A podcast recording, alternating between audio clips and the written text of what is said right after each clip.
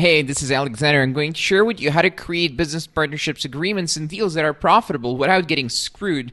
Not literally for all you Facebook censors out there, figuratively screwed. So how do you create these deals? The thing is, if you talk to most business owners, they'll tell you some kind of horror story of how they created deals, business partnerships, and agreements where it has gone terribly, terribly wrong. In fact, most business partnerships that I've known in my life ever in 10 years in business, and actually beyond that as well before I was running my own business, most of them have failed in quite a dramatic fashion. I've seen pretty big companies just completely collapse because of a bad business partnership. Not huge, but big companies, because in huge companies there are so many owners that if a few people have a fallout, it's not a big deal. So how do you create those partnerships? How do you set things up in agreements where it's not just partnerships, where it's deals with clients and so on, so stuff actually works? I'll give you an exact blueprint here on how to do that.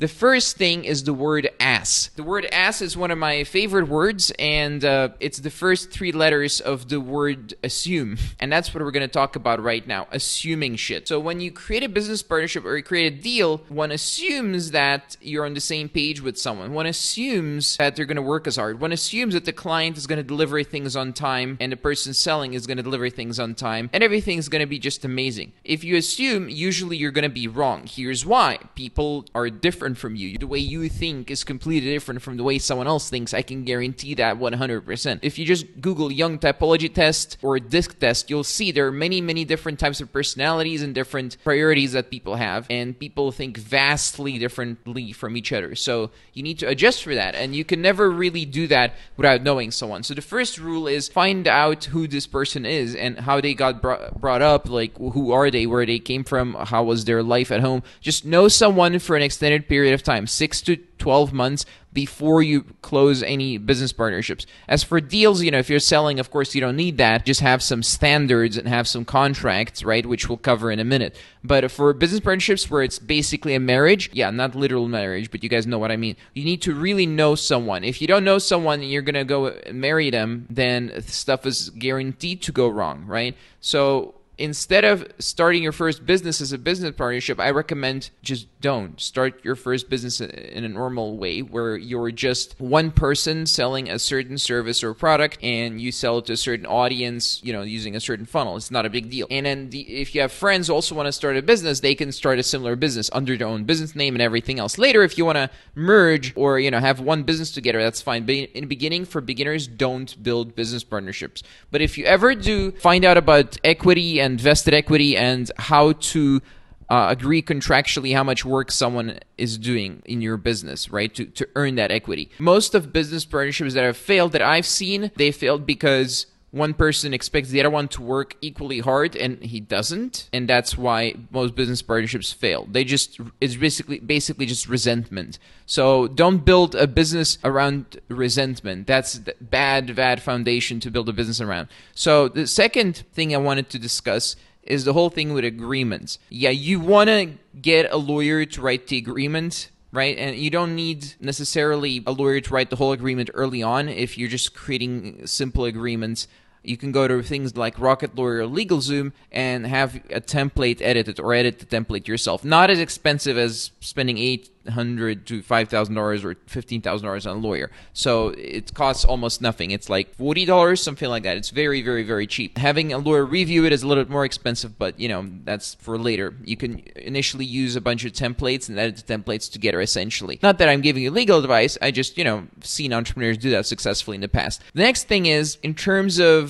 agreements, have the scope of the agreement very clearly defined. Is it a freelancer agreement? Is it a joint venture? Like, what are you doing exactly? Like, what is the nature of the relationship? Is it a long-term collaboration? Like, who owns what at the end of the agreement? Who owns what in the beginning of the agreement? What is expected from each party? When is it expected? It's as if you're doing a little homework together with a bunch of friends from school, like who's going to do what and in what amount of time. You kind of need to agree on that. Unless you've worked together many times, you're really good at working together. But as we all know, people aren't. Like, that's exceptionally rare. So in the beginning, you do it with contracts. You do it with proper agreements, and then things tend to go much better. So another thing is, people think that if you have an agreement, that this is flexible in some way. Now, this is true and not true at the same time. It's flexible in the sense that if everyone agrees, you can change an agreement, especially if it's written. But if one person disagrees and he wants to change the agreement, they can't do this unilaterally. They can't just change it by themselves without talking to anyone else. Anyone who tries, you get into a lot of trouble that way, right? So it gets complicated. And the bigger the business, the more complicated it gets, right? So what I'm talking about now is for small businesses. Once the business gets bigger, oh man, that's a different set of rules there. Stuff gets really, really messy and complicated. But let's talk about small businesses because we don't want to make this like a super complicated live stream. And probably you don't really care about big businesses anyway. So for small businesses, you want to have clear division of work. Also, when you're selling, like the client, the receiver of the service or product also has to do some work. They have to deliver feedback on time. They have to be available at certain times throughout the month to receive the news of how the project is going and stuff like that, right? If they're not, then they're not participating. If they're not participating, they don't feel involved. They don't feel involved. They feel left out. If they feel left out, they feel like you're not really working hard. If they feel you're not really working hard, they're going to fire you, right? They're going to go ask for a refund or something like that. So you don't want that. You don't want that miscommunication to happen, so just set things up properly from the get-go where the communication is discussed, the scope of the project is discussed, the liability is discussed, who owns what is discussed, and et cetera, right? You can find template contracts for whatever you're selling. I don't know what you're selling, but for whatever you're selling, you can find template contracts on the internet and kind of look at all the bullet points to see which clauses are in there, right? And just put similar clauses that are relevant to what you're selling in your contract. It's not really complicated. Or get the lawyer.